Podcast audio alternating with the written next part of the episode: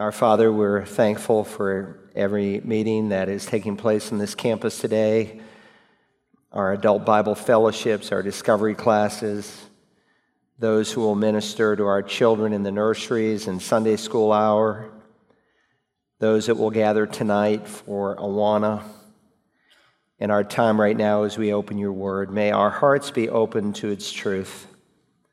Thank you, Lord Jesus, just as you promised you didn't leave us as orphans but you sent the Spirit to live in us. Thank you, Spirit of God, that you illumined the truth that you inspired. And we ask you to do that this morning. I pray that you would help me and fill me, empower me, that I can rightly divide the word of truth. That your ministry of convicting lost people of sin, righteousness, and judgment might be true, that they might see their need to be saved, and those who are saved, that we might see our need to grow deeper. We ask it in Jesus' name and for his glory. Amen. I want to invite you to take your Bibles this morning, please, and turn to Revelation chapter 20. If you're new to the Bible, it's easy to find. It's the very last book in the New Testament. And if you happen to be joining us for the first time, I'm not working right now through a book of the Bible like I typically do, but I'm doing a special series entitled God's Prophetic Schedule. And even if you have just been a casual reader of Scripture, you cannot miss the fact that the return of Jesus from heaven is a central theme found in the Bible. God is not silent on this subject. There is coming a time when the Messiah will return, when he will rule and literally reign on the earth. In fact, seven out of ten chapters in the New Testament address this, and the Old Testament is replete with the coming of Jesus to set up a kingdom on the earth. In the New Testament alone, there's over 300 specific references to both his first and his second comings. In the nature and purpose of his coming is what we're going to explore, among other things, this morning. Really, we've been doing that through this whole series. Uh, the scripture says in the book of Revelation that the testimony of Jesus is the spirit of prophecy. In other words, when you study prophetic portions of scripture, if you miss Jesus, you've missed it. It's really about Him. So we're not just studying what God says about the future, for God alone knows the future. That's why the Bible alone has prophecy in it that has been fulfilled. There's no fulfilled prophecy in any other religious book. And just as God literally actually fulfilled over 300 prophecies in the Old Testament realm, you can expect Him to literally actually fulfill prophecy concerning the return of the Lord. And so, Jesus, the last words spoken in the Revelation by Him is He said, Yes, I am coming quickly. And it's a word that means in the twinkling of an eye, you might say, to use Paul's metaphor. Very quickly, suddenly, so fast, wow, it will be here. To which John replies, Amen, even so come, Lord Jesus. Now, as you read the Old Testament, as we've seen, sometimes in a single paragraph of Scripture, the whole career of the Messiah is unfolded, both his first and his second coming, where he comes as a suffering servant, but he also comes as a reigning king. And of course, God foreknowing Israel's rejection, not all Jews rejected Jesus. There's at least, conservatively speaking, somewhere between 25 and 30,000 Jewish believers in the early church. In fact, the early church initially at Pentecost, it was all Jewish people. But he came to his own, and his own received him not. And God, foreknowing that, God didn't abandon Israel. He is faithful to his promises. God, right now, is working through the church, through the body of Christ. The church not being an institution, but according to the New Testament, everyone who's been regenerated, everyone who's been born from above. And so, between these two mountain peaks of prophecy, the first coming of Messiah and the second coming, suffering servant, sovereign ruler, is this valley in between, and we call it the church age. And one of these days, the church age will end and God will switch places with a Gentile church, and it will be led in the future by Jewish people. During the coming tribulation, it will be the Jewish people who will evangelize the world and finish the Great Commission. And so this morning, I want to, to explore this coming time when Jesus will literally come to earth. I've entitled it, this is part two, When Heaven Comes to Earth. Jesus will literally come to the earth, and he's going to rule and reign for a thousand years. Now, last time, two weeks ago, I did an interim service last week because I wanted to ask and answer a question I've been bombarded with lately. But last time, in great depth, we covered the first five verses. I'll just briefly review it. But to give some flow of thought to our passage, I want to begin reading in verse 1 of Revelation 20. I hope you have found it by now.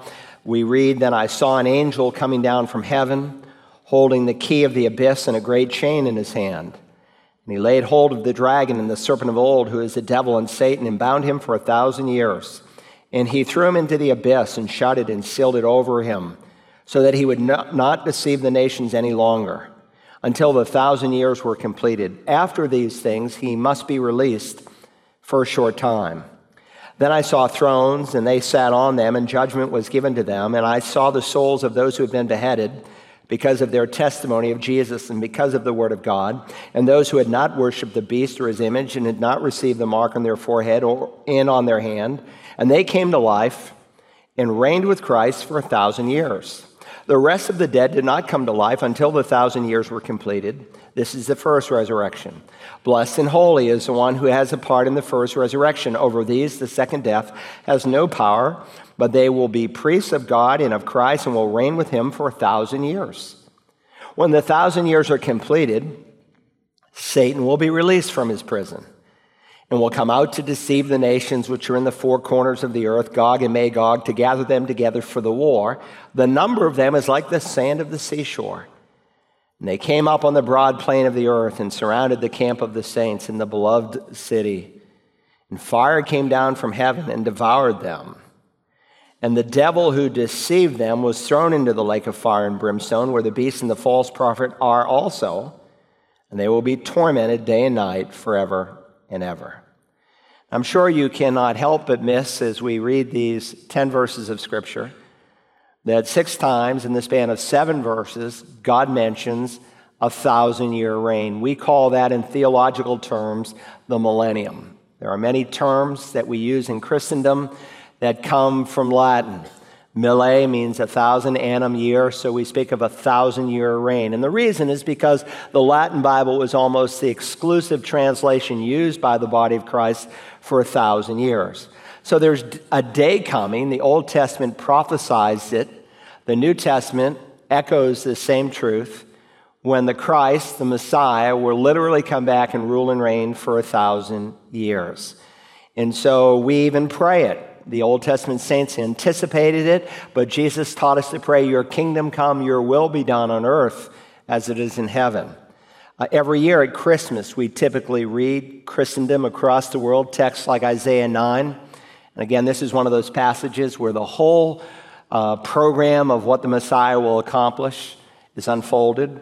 For a child will be born to us. That's his first coming, the incarnation. A son will be given to us, and the government will rest on his shoulders. That hasn't happened yet. When Jesus came the first time, he wasn't in charge of all the governments of this world, not yet, but he will be. Jeremiah the prophet, in the 23rd chapter of his prophecy, speaks of Messiah's rule on earth. Listen to these words Behold, the days are coming, declares the Lord, when I will raise up for David a righteous branch and he will reign as king and act wisely and do justice and righteousness in the land. In his days, Judah will be saved and Israel will dwell securely. That's never happened since they've been in the land. It's going to happen. And this is his name by which he will be called the Lord our righteousness, one of the titles for the Christ, or in Hebrew, the Messiah. The apostles believed that the coming kingdom on earth would actually happen. And so, if you remember on the Mount of Olives and the day Jesus ascended into heaven, they asked the question, Lord, is it at this time that you are restoring the kingdom to Israel?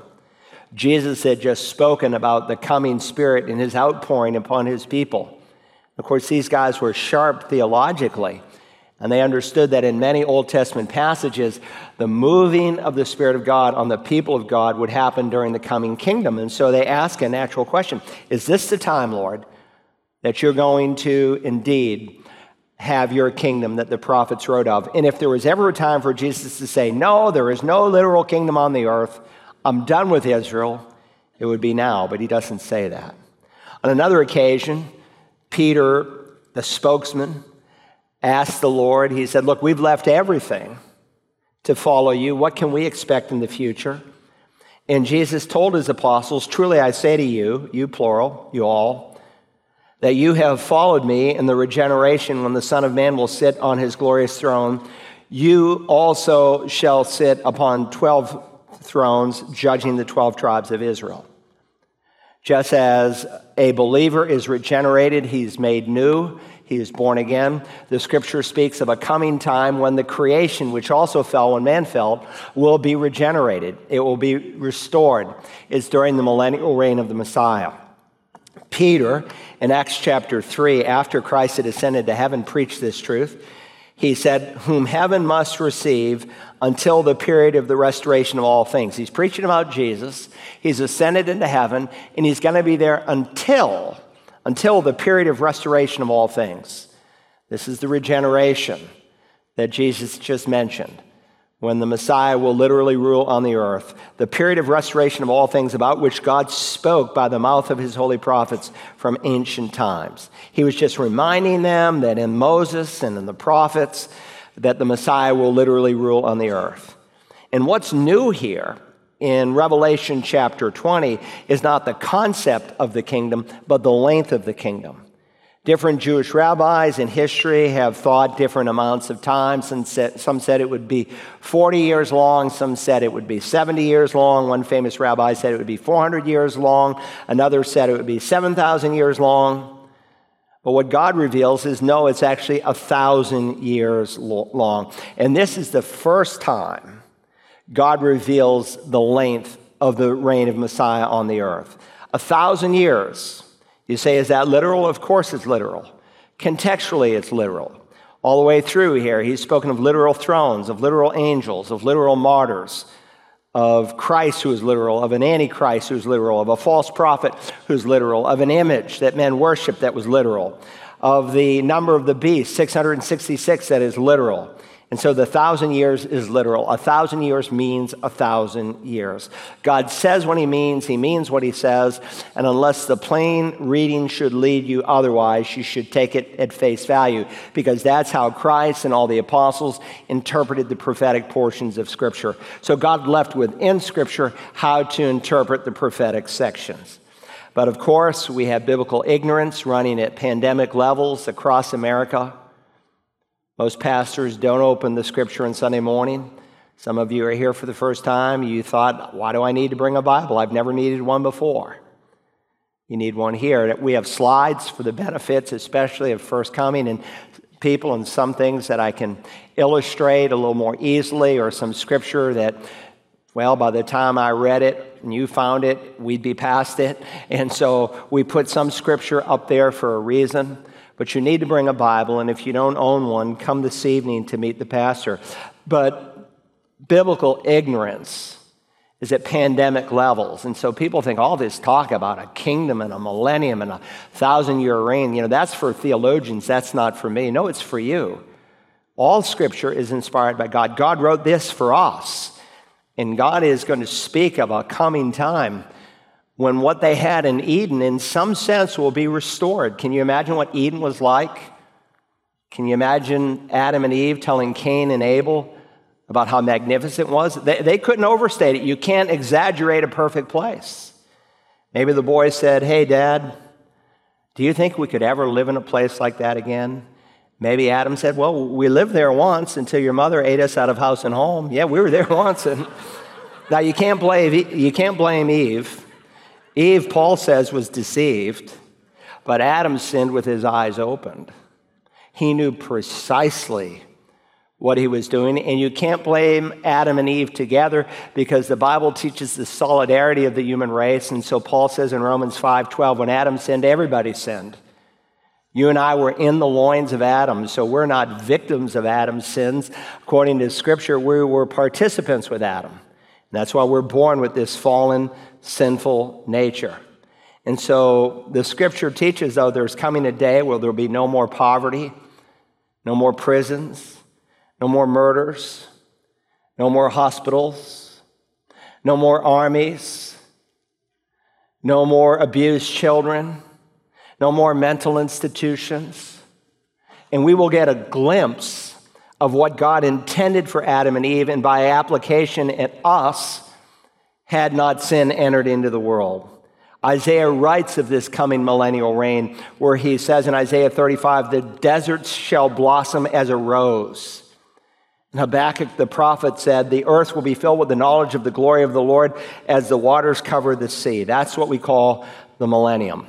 Now, if you were here two weeks ago, we began studying this great doctrine of Scripture from a time sequence. What happens at the beginning of the millennium, what happens during the millennium, and this morning we're going to focus largely on what happens at the end of the millennium. Look again at verse 1. Then I saw an angel coming down from heaven holding the key of the abyss and a great chain in his hand. At the end of chapter 19, if you remember, the Antichrist and his false prophet are thrown into the lake of fire. It's a reverse rapture. Just like my body is not suited for heaven, flesh and blood cannot inherit the, kingdom of God. This, excuse me, this perishable must put on the imperishable. This mortal must put on immortality. Even so, a lost man's body is not suited for hell. He is not going to go in his natural body into hell. If he were, he'd be exterminated in a second.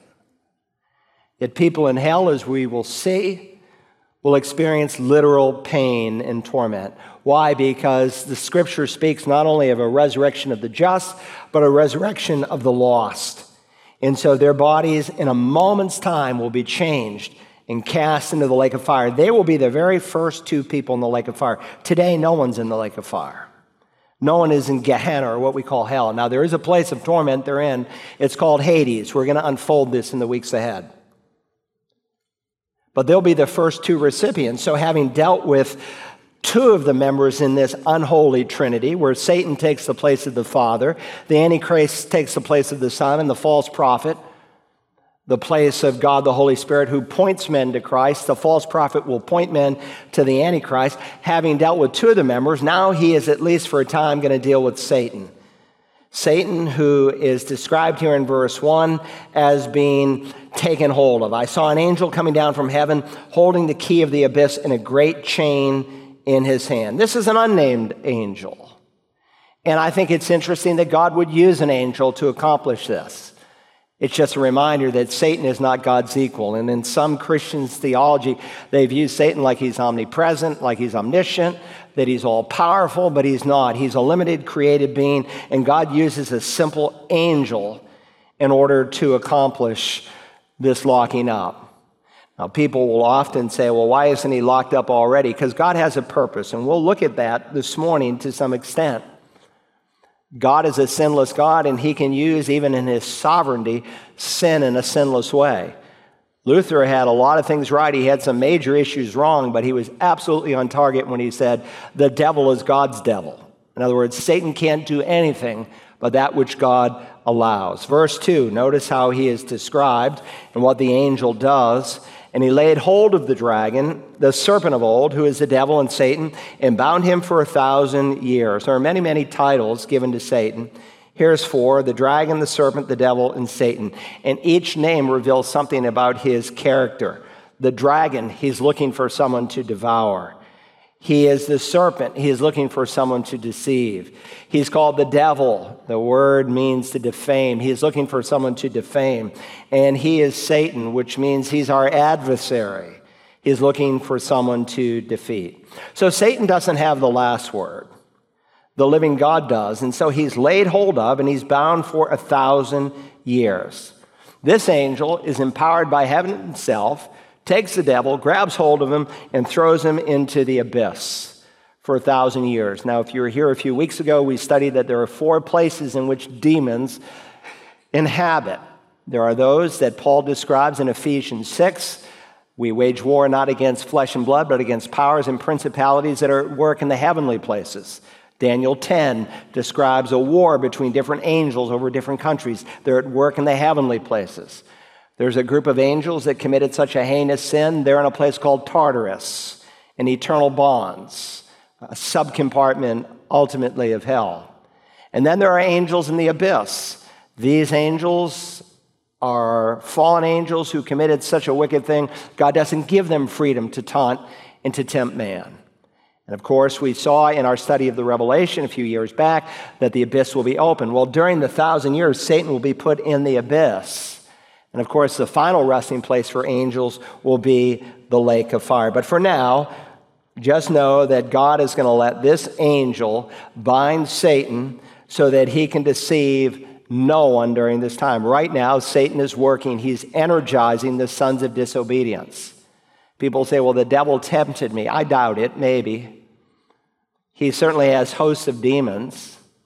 But very often, all he does is he works in a few key instruments here and there who are energizing the world system. Maybe some false theology, maybe some dirty movie, maybe some grotesque aspect of immorality. And he gets people across the world to feed on it with their sinful nature. And so today, Satan has a mission. He gets people to believe what's untrue. And so people create untruths, they speak untruths, they wear it on their clothing, they are deceived. And that's the nature of deception. But during this time, he'll be able to deceive no one. People who are deceived don't know they're deceived.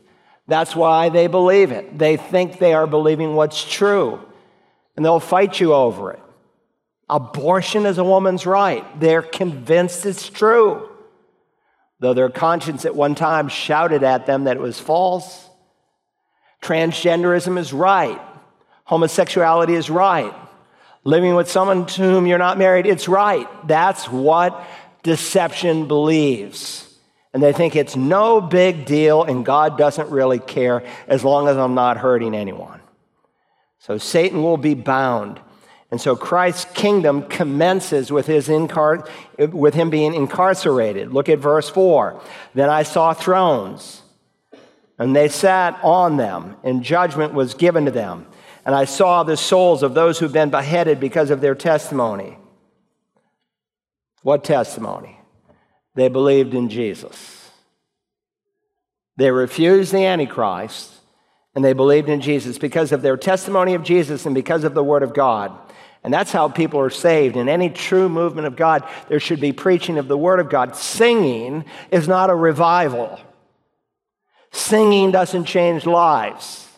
It's something that people should do in response to the Word of God. But what we have seen taking place in Kentucky was no revival, especially when you have gay people on the platform leading the music, especially when you have false teachers who are being embraced and prayed over. That's no revival. That's a deception. And so, because of the testimony of Jesus and because of the Word of God, and those who had not worshiped the beast, that's the Antichrist, or his image, remember, the Jewish people will have their eyes open. They'll think initially this Antichrist is their Messiah, but when he commits the abomination of desolation, God's Messiah would never break the Decalogue. And when there's an image that people are asked to worship, they will know he can't possibly be the promised one.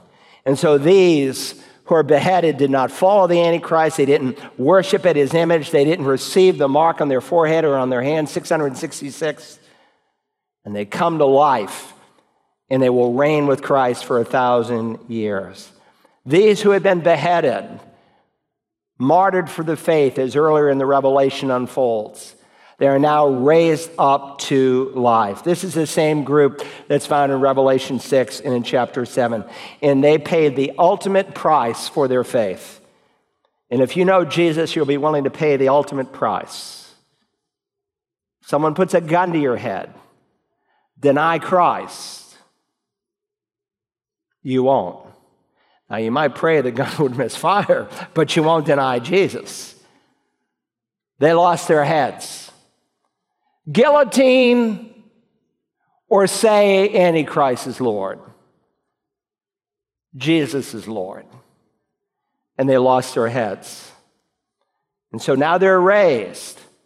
And there are different kinds of saints in the Bible. Remember, there's Old Testament saints, there are church saints, there are tribulation saints, there are millennial saints, and so the context must determine. Not only will tribulation saints reign, church saints will reign. Paul wrote this in 2 Timothy 2 If we endure, we will also reign with him. If we deny him, he will also deny us. Now, to be very clear, John also describes this other group who are mentioned kind of as a parenthesis of sorts in verse 5 to make it very clear that they will not reign. Look at verse 5. The rest of the dead did not come to life until the thousand years were completed. This is the first resurrection. And so the first resurrection are made up of believers. We'll see in a, the weeks to follow. The second resurrection is made up of all unbelievers. And so their ultimate judgment will be at the end of the thousand year reign of the Messiah. Verse 6 Blessed and holy is the one who has a part in the first resurrection. Over these, the second death has no power, but they will be priests of God and of Christ and will reign with him for how long? For a thousand years.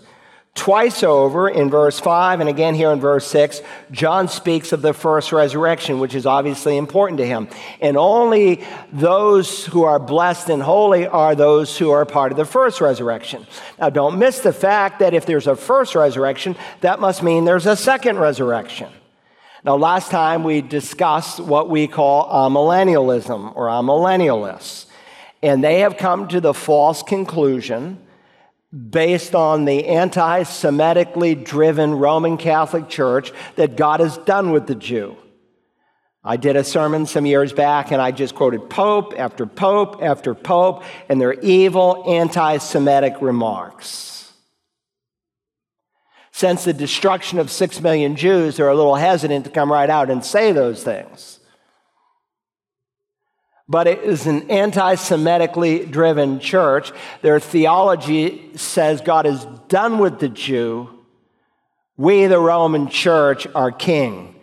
And so, based on the fact that God was done with the Jewish people, that was rooted in anti Semitism, amillennialism developed. Here's what it looks like in a chart. And there are Bible believing Christians today who are not anti Semitic, but they are amillennial. Millennial, remember, means a thousand uh, the Alpha cancels it. So they say there's no literal thousand year reign of the Messiah. There's apostasy.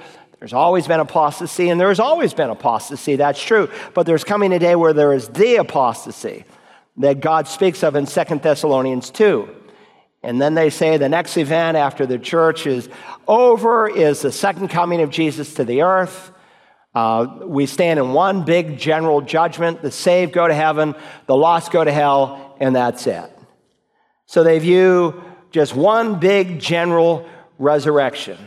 Now, of course, the scripture speaks differently. In the broadest sense, there is the resurrection of the just, and there's the resurrection of the unjust or un, the unsaved. And the first resurrection has three component aspects to it. If you remember, God dictated for Israel seven feasts that they were to honor. And it's part of what I think, among other things, kept the people of Israel together for all these 2,000 years since they were scattered to the four winds of the earth. How? Because God had this schedule that He would have them follow. And there would be seven feasts every year that they continue to celebrate even to this day. What many of them don't see, unless they are a believing Jew, is that the four fall feasts or the four spring feasts were fulfilled in the first coming. It's not by accident that Jesus literally actually died on Passover, that his sinless body was placed in the grave over the first day of unleavened bread, that he came out of the grave on first fruits. And then uh, at Pentecost, 50 days after the resurrection, the Spirit of God came.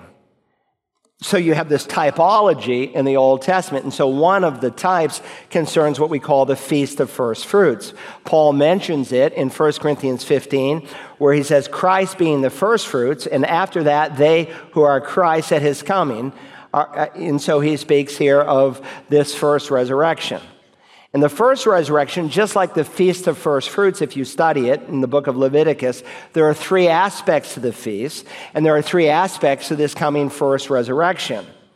Um, as pictured here, you have a priest. Of course, he'd be in the temple. Obviously, I couldn't find a, a, picture of a priest in a temple. This is a cartoon, but this is the only one that would come out clear. But nonetheless, he would take out there in the field a sheaf of wheat and he would wave it. It was called a wave offering. And the single sheath represented the Lord Jesus, and this small group of uh, strands of grain represented what would happen after Jesus was raised from the dead. There's an often overlooked verse on Resurrection Sunday, the first fruits of all creation, the first one ever to come out of the grave in a resurrected body was the Lord Jesus. But then Matthew notes the tombs were opened. Why does Matthew alone note it? Because it's a Jewish gospel who understood things like the Feast of First Fruits. The tombs were opened, and many bodies of the saints, what saints? Old Testament saints. Many bodies of the saints who had fallen asleep were raised. And coming out of the tombs after his resurrection, they entered the holy city and appeared to many. So Jesus and these Old Testament saints are the first fruits together, giving a picture of a harvest that would come. A brother here this morning, a farmer, gave us some strawberries. It was first fruits just on Friday. And I've eaten almost all of them. They were great. But you see, that's just a glimpse of the harvest that is going to come. And what Jesus and that handful of Old Testament saints who came out in resurrected bodies after him, that's just a glimpse of what is going to come. And so, included in the first resurrection is also the church that will be raptured. And so, all the believers who have died over the last 2,000 years, and those who are alive when Jesus comes for his church, we read this For the Lord himself will descend from heaven with a shout with the voice of the archangel and with the trumpet of God, and the dead in Christ will rise first. Then we who are alive and remain shall be caught up. And the word there is from a Latin, in the Latin Bible gives us our English word rapture, harpazo in Greek, will be snatched away, will be caught up to meet the Lord where? In the clouds, to meet the Lord in the air. We're going to meet one another going up and we'll see Jesus in the air. This is an entirely distinct event from when he comes to the earth and plants his feet on the Mount of Olives. So the rapture takes place first. This could happen today if God so chose. So, stage one is Christ, and then that handful of Old Testament saints. Stage two is a broader resurrection, the rapture. Stage three is where we are focusing this morning of Old Testament saints and tribulation saints who are raised. And that will happen at the second coming. It's all part of the resurrection program. Do you remember Daniel chapter 12? Listen to this word Daniel 12, verse 1. Now, at that time, Michael, you know Michael the archangel, the great prince who stands guard over the sons of your people, talking about the Jewish people, will arise. And there will be a time of distress such as has never occurred since there was a nation until that time. Sounds familiar? That's Matthew 24, 21 and 22. An unprecedented time. Jesus said that it will be so awful. Unless those days had been cut short, nobody could have survived it. He's talking about the same thing. He's talking about what happens at the end of the 70th week of the prophecy that he wrote at the end of the seven years. A time of distresses has never occurred since there was a nation until that time. And at that time, your people, everyone who is found written in the book, will be rescued. Many of those who sleep in the dust of the ground will awake, these to everlasting life, but others to disgrace and everlasting contempt. So the only ones rescued by resurrection are Old Testament saints at the end of this time of distress, and they will experience everlasting life. Jesus, by the way, spoke of two kinds of resurrection in John chapter 5, if you remember. Do not marvel at this, for an hour is coming. And it's the word hora meaning a, a, time is coming. He's not speaking of an exact hour. John uses and puts in the mouth of Jesus, who spoke Aramaic, the nuance of what he was communicating. A time frame is coming in which all who are in the tombs will hear his voice and will come forth. Those who did the good, you'll see deeds are in italics, right? You see it in your Bible. Uh, that means it's not part of the original. It's added there by the translators because it's implied. Those who did the good to a resurrection of life, those who committed the evil or the evil deeds or works to a resurrection of life. Is Jesus saying that you're saved by good or evil? No, he just taught in the verses that preceded this that you're saved by grace alone through faith alone. But if you are born again and regenerated from above, your life changes. If any man is in Christ, he's a new creation. And if you know Jesus, your life takes on a new direction. There are people running around today. I'm born again. I could care less about the church. I'm born again, but I sleep with my girlfriend. I'm born again. I like to get buzzed every weekend. I'm born again and I'm transgender and I'm this and I'm that. And their life has never changed. And so Jesus says, Look, there are those whose lives have been changed. They'll be part of a resurrection of life. And then there are those who will be part of a resurrection of judgment. Two kinds of resurrection. And so there are several events uh, that will unfold in the first resurrection. And we'll study this a little bit more in detail. The first resurrection doesn't happen in one moment. Just like there's the first death and the second death. Does the first death happen in one moment? No, it has been happening for 6,000 years.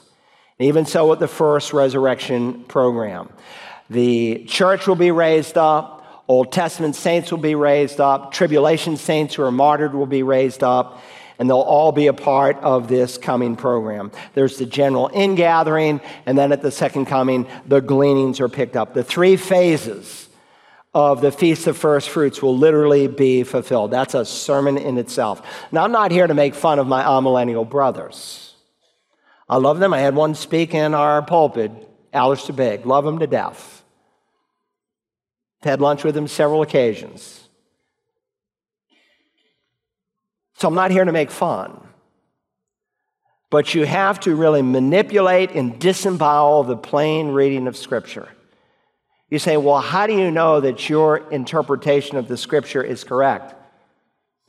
Because when you, what I find too, by the way, let me just say parenthetically, I'm not saying about this big or anybody else you can think of. What I have found with most people who are amillennials, they've never really studied the prophetic sections of Scripture. Because you get into a discussion with them and they don't know who's on first. I've been poring over this for 40 years. I preach exegetically, verse by verse, so you can't skip over passages of Scripture. And you find within the Scripture how to interpret the prophetic portions of Scripture the apostles and Christ and the Old Testament prophets, when they interacted with each other over prophetic portions, literally, plainly interpreted the scripture. And so there's a literal raising that is going to happen. There's not just one big general raising and judgment where they're all separated out. Look at verse 6. Blessed and holy is the one who has a part in the first resurrection. Over these, the second death has no power. By the way, you might ask, well, how do they interpret first resurrection and second resurrection if they're amillennial? I'll tell you. They say the first resurrection is when you die and your spirit goes to heaven. The second resurrection is when your body comes out of the grave. But in every place in Scripture where a physical resurrection is mentioned, when the term resurrection is mentioned, it's of a literal, actual body coming back to life, being raised up. A spirit can't be resurrected. So, again, you, you, you, really have to take the plain truth and ignore it, and you come up with some weird interpretations. Blessed and holy is the one who has a part in the first resurrection. Over these, the second death has no power, but they will be priests of God and of Christ and will reign with him for a thousand years. Wow, what a promise! What a promise. Those of us, who are church saints, Old Testament saints who are resurrected at the second coming, tribulation saints who are resurrected, along with the apostles, will literally rule and reign for a thousand years. Now, that's all by way of review. This morning, we want to look at what happens at the end of the millennial reign of Christ, especially as it relates to Satan, since he is really the key figure that is mentioned. Three simple truths I want you to see. First, the devil and his freedom. The devil and his freedom. The devil is now freed from the abyss. Notice verse 7 when the thousand years are completed, Satan will be released from his prison. So we're told precisely, chronologically, that this happens in the prophetic schedule when the thousand years are completed. That is at the end of the kingdom age, which means during this thousand years, the world is going to have an unparalleled time of peace and blessing. Why? Because Satan is bound. Any sin that surfaces during this thousand years will have nothing to do with Satan. It will have everything to do with our fallen Adamic nature. Now, people ask me on occasion, I've been asked it many times over the years, well, what's the purpose of the millennium? I mean, why doesn't Jesus just come back, sweep us all to heaven, get rid of the lost in hell, and just close the whole program? I'll give you six reasons why he's not going to do it that way. There's a chart here. You can jot these down if you want. Six reasons why God will literally reign upon the earth. Reason number one to prove his kingdom promises to Israel. God is first going to prove the promises he made to the people of Israel. Of course, the fact that the Messiah will reign over the earth is embedded in virtually every Old Testament prophet. For instance, God promised King David this in 2 Samuel chapter 7. I will also appoint a place for my people Israel and will plant them that they may live in their own place and not be disturbed again. That's never happened. Nor will the wicked afflict them anymore as formerly. That's never happened. But then God made a promise about Messiah's throne. When your days are complete, when you're dead, David, and you lie down with your fathers, I will raise up your descendant after you who will come forth from you. He'll be in your lineage. Remember, Messiah will be from the house of David, and I will establish his kingdom. How do I know this is not Solomon? He shall build a house for my name, and I will establish the throne of his kingdom for how long? Forever. Forever. And this is a repeated prophecy found in dozens of Old Testament passages, and it's confirmed on the day Gabriel makes the announcement to Mary. There in Nazareth, he will be great and will be called the Son of the Most High, and the Lord God will give him the throne of his father David.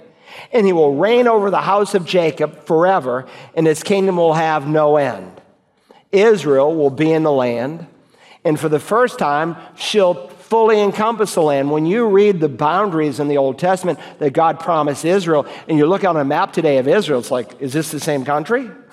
it's just a little slice what they have today. But what is pictured in Scripture is a much larger piece of property that God promised to them that even in the height of their glory under kings like David and Solomon, they never received. But God promised it, and God will keep his promises. Second, one of the purposes for the millennium is to prove his initial intention for man. God is going to show his initial intention for man. He gives us a snapshot of what God originally intended for Adam and Eve and for those of us who had come from their loins had not sin entered into the world. In Genesis 1:28, God blessed them and God said to them, "Be fruitful and multiply and fill the earth and subdue it and rule over the fish of the sea and over the birds of the sky and over every living thing that moves on the earth." That was God's intent from the beginning, that man was to rule over the creation, but Adam sacrificed his right to rule when sin entered into the world. But that's going to change. God, during the thousand year reign, will give us a snapshot of what it could have been like. For instance, in Isaiah 65 and verse 20, no longer will there be in it an infant who lives but a few days, or an old man who does not live out his days. For the youth will die at the age of 100, and the one who does not reach the age of 100 will be thought accursed. What does the amillennialists do with this text? They say, well, this is just a description of heaven. And so there's a very popular book on heaven who's written by an amillennialist, and he says, this is the future. It has nothing to do with the future. There's no death in heaven. You got ye, little, no longer will little children die. And if a man dies at 100, he's considered a youth. You know, you, you, you, and during that time, you say, hey, hey, young man, you know, I see you're 100 years old, and you won't be joking either. It will be true. He's just a young man at that point. People will live much like before the days of the great flood, an extended period of time. And then the prophet goes on in the next verse and says, They will build houses and inhabit them. They will also plant vineyards and eat their fruit. The millennial reign will be perfect justice in one sense because Christ will be ruling with a rod of iron. Never again will someone be robbed of their hard labor. Now, we read a verse like that and we think, what's the big deal? But there are many parts of the world where people put their sweat and blood into growing things and then it's stolen. Not during the Messiah's reign. Things are going to change, and things are changing in America. We've taken so much of our freedoms for granted. When I first went to the Ukraine in 1998, And I saw all the protective measures people had to take just so they didn't get ripped off. There was theft everywhere. You go into the church, and the church couldn't even put bars of soap in the restroom because people would steal it. That's what 70 years of saying no to God did to that nation and so many of the communist satellites. And that's what's happening to America. We're raising our puny little fist in God's face, and we say we don't need Him, and we have violence and police being killed, and innocent people being harmed, and children being abused. This is what happens when a nation says no to God. When I was a child, we never locked our house except when we went on vacation. Most of the time, my dad left the keys in the car. That all changed in the late 70s and early 80s. But there's going to be a harmony with man and the creation and even the surrounding. In fact, he tells us not only will the desert bloom like a rose, he'll go on in Isaiah 11 and say, And the wolf will dwell with the lamb, and the leopard will lie down with the young goat, and the calf and the young lion and, and the fatling together, and a little boy will lead them. And then he says a few verses later, a baby will play over the hole of a snake, or you could render it a cobra, over the nest of a serpent, an infant will put his hand. They will no longer injure or destroy on my entire royal mountain. For there will be universal submission to the Lord's sovereignty, just as the waters completely cover the sea. You've experienced it. I've been told it many times, almost slanderously certainly ignorantly. If God is so great and so loving, why is there so much evil in the world?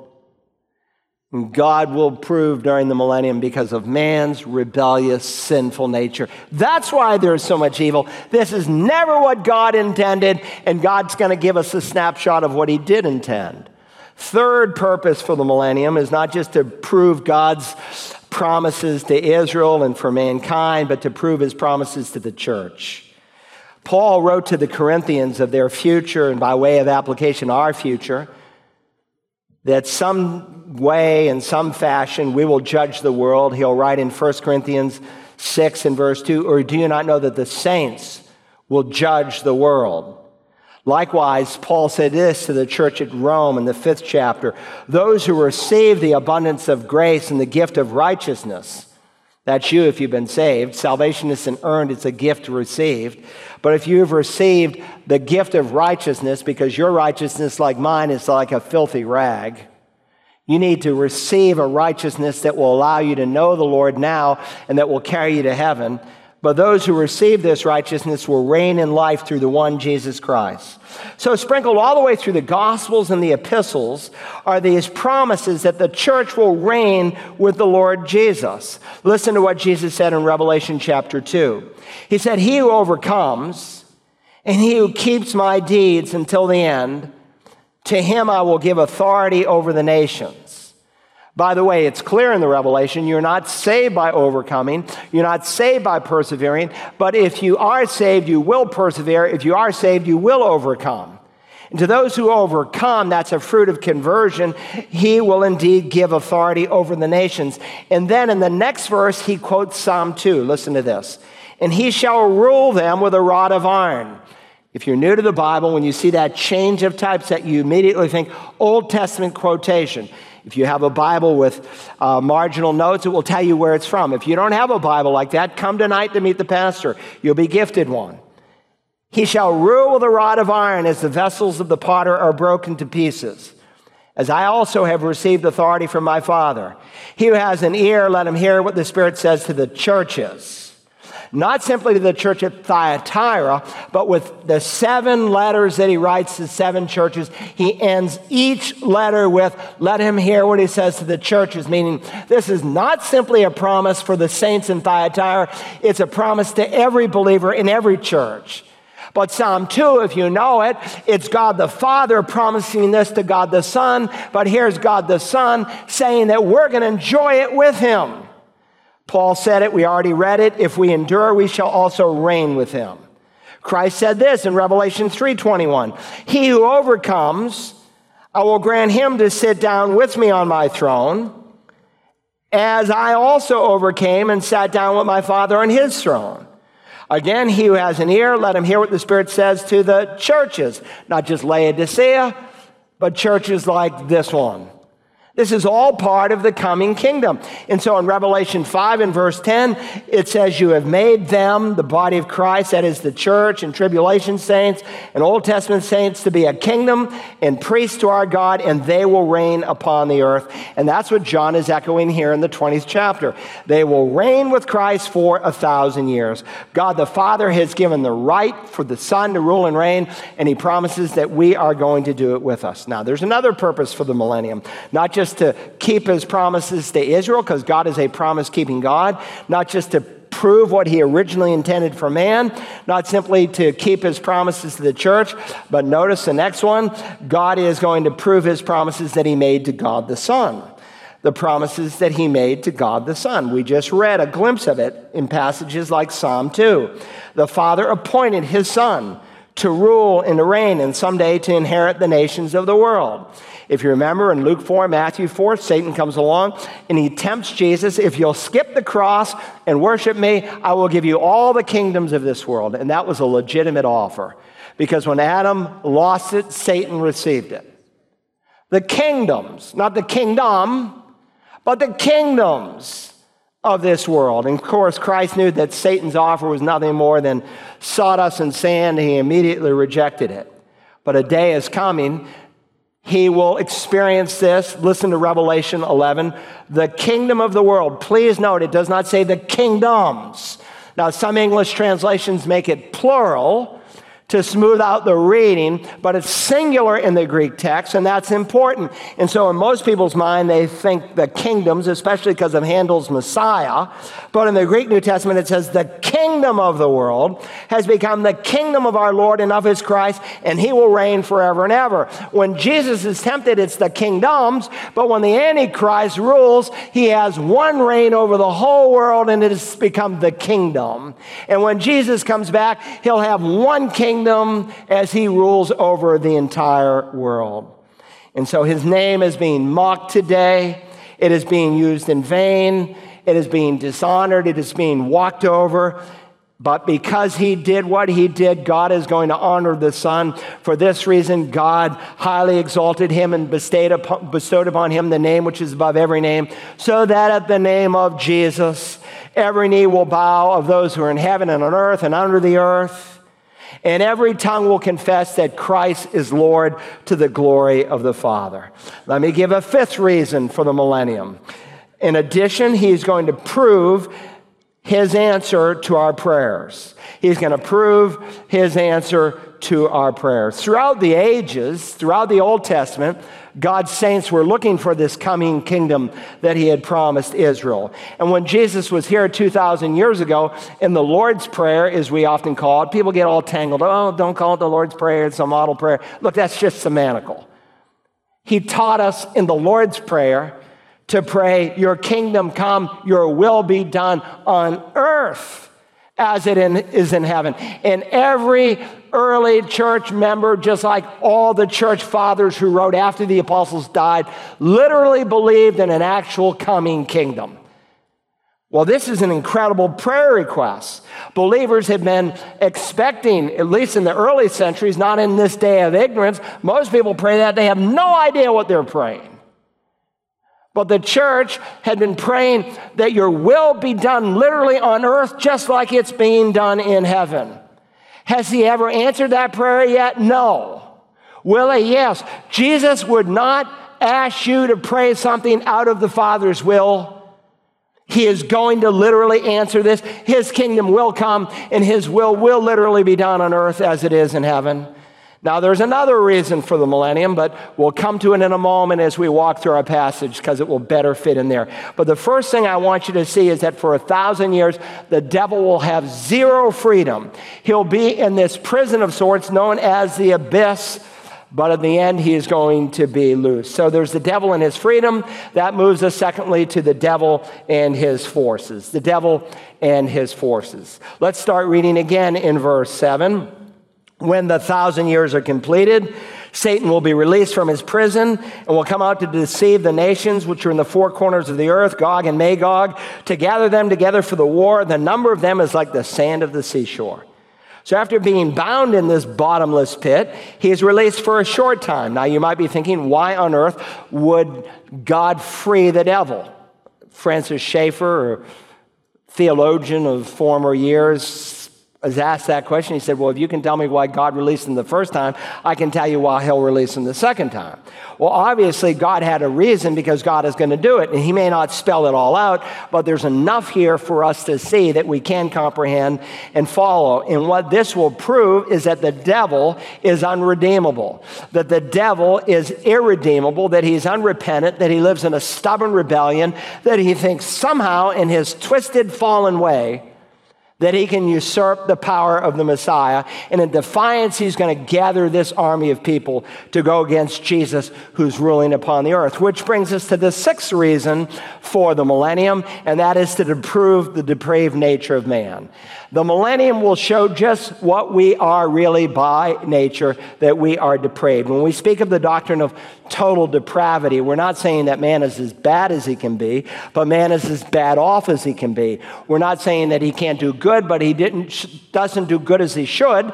And the good that he does is often tainted by wrong motives and by his own fallenness. And so, what this thousand years will underscore is just how depraved we are. You know, people sing that hymn, Amazing Grace, how sweet the sound that saved a wretch like me. The man who wrote it saw himself as a wretch in his slave trading. We say, well, you know, I may be a sinner, but I'm not really a wretch, you know. But the more you grow in Christ, the more you see really what you really are by nature and just how fallen we are. And Paul, when he wants us to see how depraved we are by nature, strings together a number of Old Testament passages, and he writes this in Romans 3 As it is written, there is none righteous, not even one. There is none who understands. There is none who seeks for God. All have turned aside. Together they have become useless. There is none who does good. There is not even one. And the thousand year reign of Jesus on the earth will show beyond a shadow of a doubt how true this is. With absolutely zero ability for Satan to deceive and to craft evil on the planet. With Jesus literally ruling on the throne in Jerusalem as God had promised by the prophets, as Gabriel affirmed to Mary at his incarnation. People will still reject Jesus. And so Satan will come out, the scripture says, to deceive the nations which are in the four corners of the world. That anyone would respond really shows how depraved we are. You know, people sometimes say to me, well, you know, God knows I'm a good person. I follow my heart. And God would say, the heart is more deceitful than all else and is desperately sick. Who can understand it? The body of Christ recognizes as they mature that indeed there is none righteous. That by nature we do not seek God. And if you sought God as a little boy or girl, it was only in response to the Spirit of God working in your heart first. Probably largely due to the prayer of your parents or maybe your grandparents. But what I want you to see is that Satan is not in control of the abyss. And by the way, he's not even in Hades yet, and he's not even in the lake of fire. People have this view of Satan that, you know, he's down in the flames of hell in this devil suit with a pitchfork and he's poking people and getting them to shovel coal and all this. No, he's not even in the uh, Hades. He's not in the lake of fire. He's not going to someday when God opens the lake of fire to the devil and his fallen angels and all the lost people of all time. He won't be in charge. Adonai will be in charge. God will be the king of hell, not Satan. So when we come here to verse 8, it's important that we ask and answer two critical questions. First, who will Satan be deceiving? And then, secondly, why would anyone choose to follow him with Jesus reigning on the earth? So, first, let's think this through for just a moment. Who is it that Satan will be deceiving? Now, again, I've told you that in uh, millennialism, they think there's just one big judgment, there's no literal kingdom, and God will separate the lost from the saved, and that's it. But if you've been studying with us in this series, you know that's impossible. In fact, there's a number of resurrections and judgments. The first one we studied was the church saints at the rapture. We must all stand before the judgment seat of Christ. Every saved person will give an account as a saved person to see how he's rewarded in heaven. And it will largely have to do with how you serve the local church. People ask me all the time, someone just asked me over the weekend, can I become, can I have a place of service in the church without becoming a member? And I said, no. They said, why not? Because the New Testament teaches membership. When the Bible says, obey your leaders and submit to them, for they give watch over your souls, if you're not willing to be accountable to your leaders, if you're not willing to be accountable to the congregation who congregationally exercise church discipline, Matthew unfolds for us. If you're not willing to plant yourself in a local church where you employ your gift in serving one another, then it's one of three things. You're either in ignorance, you don't know this is something you should do, or B, you're in between churches, and I get that. People are looking for churches, but it shouldn't take more than a month or two to find one. Or three, you're living in disobedience. And why would I want a disobedient Christian to serve in the church? Because a disobedient Christian is not filled with the Spirit. And so there's the church saints that are caught up and evaluated. The Old Testament saints at Christ's second coming, we just read that from Daniel 12, 2. Tribulation saints are raised at this time. We just read that in Revelation 20, verses 4 through 6. We studied a few weeks back how all the living Jews will be raised up at this time, uh, or evaluated at this time. Those Jewish people who survived the tribulation they will, be, they will stand before Jesus and separated.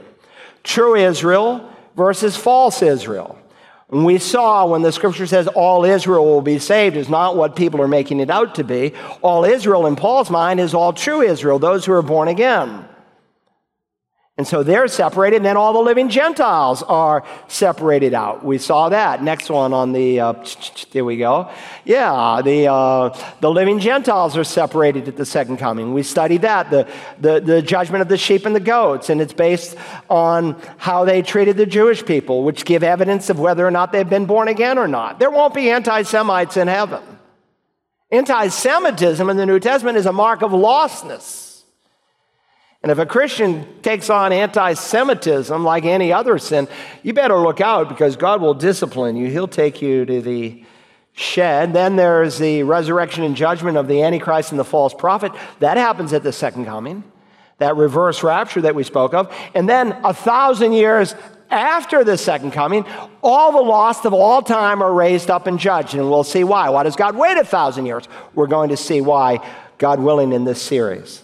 And so these judgments are very clear. Here's a couple of pictures. Here's a picture of medieval art, and this is uh, Roman Catholic art. Christ is on his throne, and he separates the lost and the right here into the lake of fire, and the saved enjoy heaven. Just one big judgment. And this is what it looks like again on the next chart on amillennialism. Uh, the church, they say, has replaced Israel. God is done with the Jewish people. And so one leader in our country said, the fact that Israel became a nation is no more significant than Uganda having their independence. The next event is the second coming, but there's no kingdom on earth, one general resurrection, one general judgment. You just have to spiritualize the text to no end and you distort its meaning. Now, who are these people and why are they rebelling? Remember, Matthew chapter 13, it says, The Son of Man will send forth his angels, and they will gather out of his kingdom all stumbling blocks and those who commit lawlessness. Matthew 13 concerns the kingdom parables. Matthew 12 represents the official rejection of the leaders of Israel that Jesus is their Messiah. And so in Matthew 13, Jesus answers the question well, what is God going to do then for Israel? And he makes it clear that he hasn't canceled the kingdom, he has simply postponed it. But when he comes back at the second coming, there'll be no unbelievers that will enter it. We studied this some weeks back in Matthew 24. For the coming of the Son of Man will be just like the days of Noah. Whereas in those days before the flood, they were eating and drinking, marrying and giving in marriage until the day that Noah entered the ark. Then there will be two men in the field. One will be taken, one will be left. Two women will be grinding at the mill. One will be taken, one will be left. This is in reference to the second coming. At the rapture, you don't want to be left behind because that means you're an unbeliever. But at the second coming, you want to be left behind. Now, Hal Lindsey creatively said this is the rapture. It has nothing to do with the rapture. He sold books on sensationalism. He was a serial adulterer, married four times, and confronted by some of my own friends. We used to use him as an illustration at Dallas Seminary of how not to teach the scriptures. Those who are left are analogous to what happened in Noah's day. Noah and his family are left to enter into a brand new world. And those who are alive at the great flood, they're carried away into judgment. And so at the second coming, unbelievers are removed from the kingdom, every stumbling block and the only ones who enter into the kingdom are those who are believers. And this is what we call the premillennial view. And again, as this chart shows, that's what the church fathers, they were a group of men who wrote after the apostles. We have tons of their writings. They taught that when Jesus comes back at the second coming, he will literally raise Old Testament saints, tribulation saints will be raised, surviving believers will enter the kingdom, and he will rule and reign for a thousand years. That's what they taught. They taught there would be a literal tribulation period followed by a literal second coming where Jesus will rule and reign for a thousand years. So, in the broadest sense, there are two kinds of believers who enter into the kingdom. Now, don't miss this. This will be important for you to understand what we call a pre tribulational rapture. Two kinds of believers that will enter the kingdom those who survive the tribulation and they enter in their natural bodies, and those who will enter in their resurrection bodies. Now, in a resurrection body, the Bible says, Jesus said, we'll be like the angels. We don't become angels, but we're like angels in that we neither marry nor are given in marriage, and we don't procreate. We don't have children. And so notice that's the theological backdrop to verses 7 and 8. When the thousand years are completed, Satan will be released from his prison and will come out to deceive the nations that are on the four corners of the earth. Now, think this through. When Christ comes back to finish our salvation, we receive a resurrection body. We've been saved from the penalty of sin. We call that justification. We are being saved from the power of sin. That's called sanctification. We will be saved from the presence of sin. That's called glorification. For our citizenship, Paul wrote, is in heaven, from which also we eagerly wait for a Savior, the Lord Jesus Christ, who will transform the body of our humble state into conformity with the body of his glory. In other words, we'll be like Jesus. We will never sin again once our salvation is completed. John says that when he appears, we will be like him. Why? Because we will, we will see him just as, because we will see him just as he is. We'll be like him, resurrected. When you make a choice to receive Jesus as Lord, God puts an eternal hook in you by that choice where you are eternally secure, and when your salvation is complete, you will never sin again. Yet, here at the end of the thousand years, we got this massive rebellion. Who are these people? These are those who entered into the kingdom in their natural bodies. So, who will Satan be deceiving? Not the first generation of tribulation saints and Jews who entered into the kingdom in their natural bodies, because once you're saved, you're always saved. You can't lose it. But they're going to have children and grandchildren. Look, my wife and I, our marriage started will be 43 years ago in June. It's just her and I. We got 25 in our tree now, and it's still growing. If I somehow got saved during the tribulation and married Audrey, and I lived for a thousand years, I'd have a lot of kids. I mean, we'd have a lot of grandkids. We'd have a lot of great great grandkids. Look, just because I'm saved doesn't mean my children are saved. God has children, He has no grandchildren. And so there will be people during the reign of Messiah who will not receive Jesus as Lord. You say that's virtually impossible. No more impossible than he when he literally walked on the earth. And he cared for people and gave sight to the blind and unstopped deaf ears and healed paralyzed limbs and fed hungry people and cast out demons. And some still rejected him. Now he will rule with a rod of iron during this time, and man will submit to it outwardly, but inwardly he'll still have to make a decision. And so he will come out to deceive the nations which are in the four corners of the world. The world will be repopulated. They're compared to like the sand of the seashore. Wow.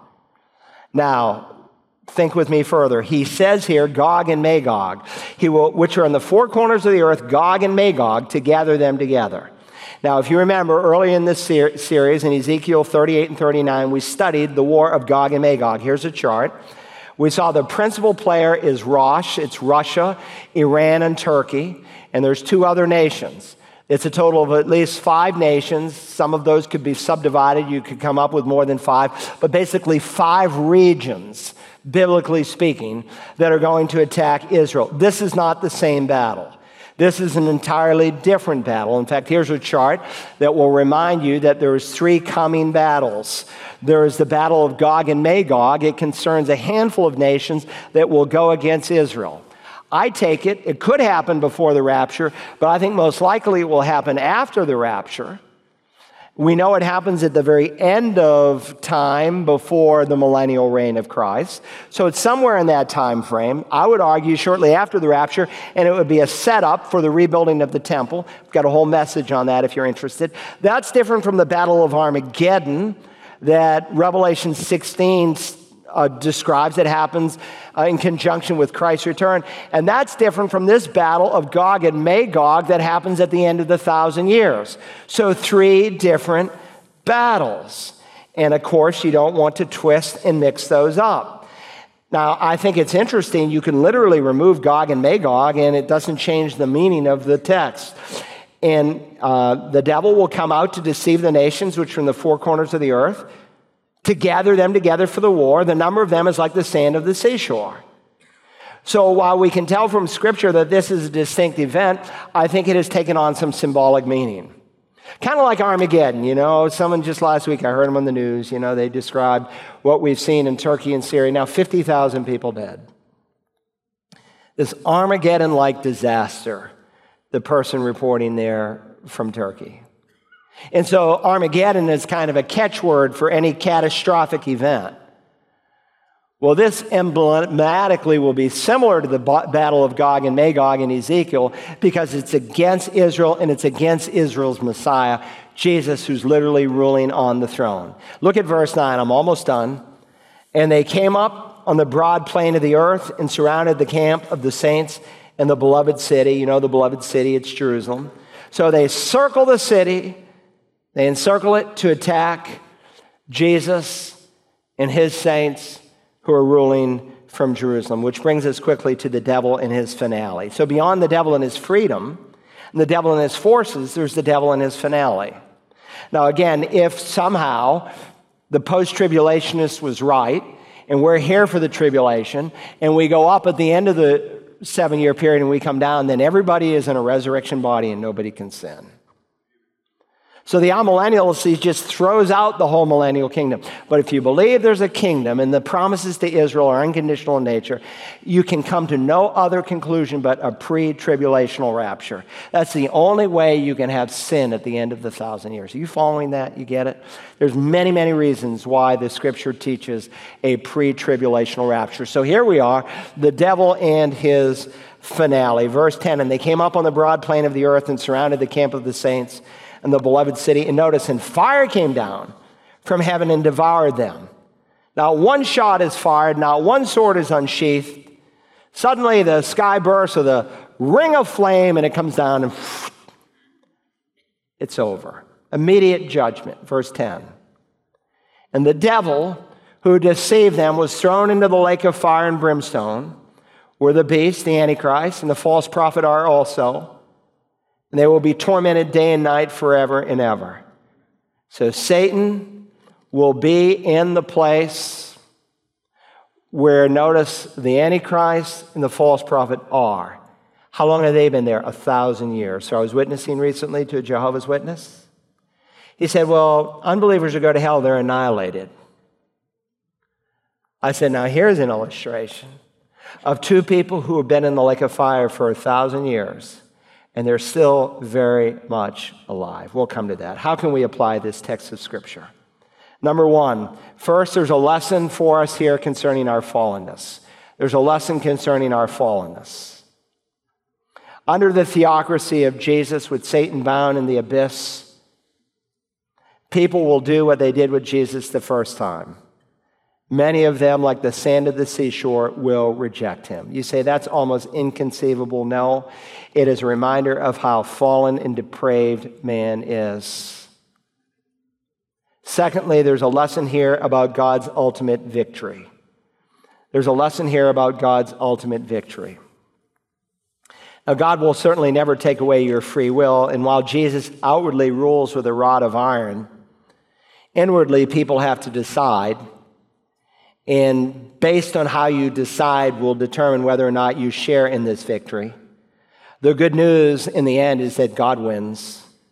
And if you've been saved, you'll be on the winning side. You know, when I look around and I see people today whose lives are so messed up.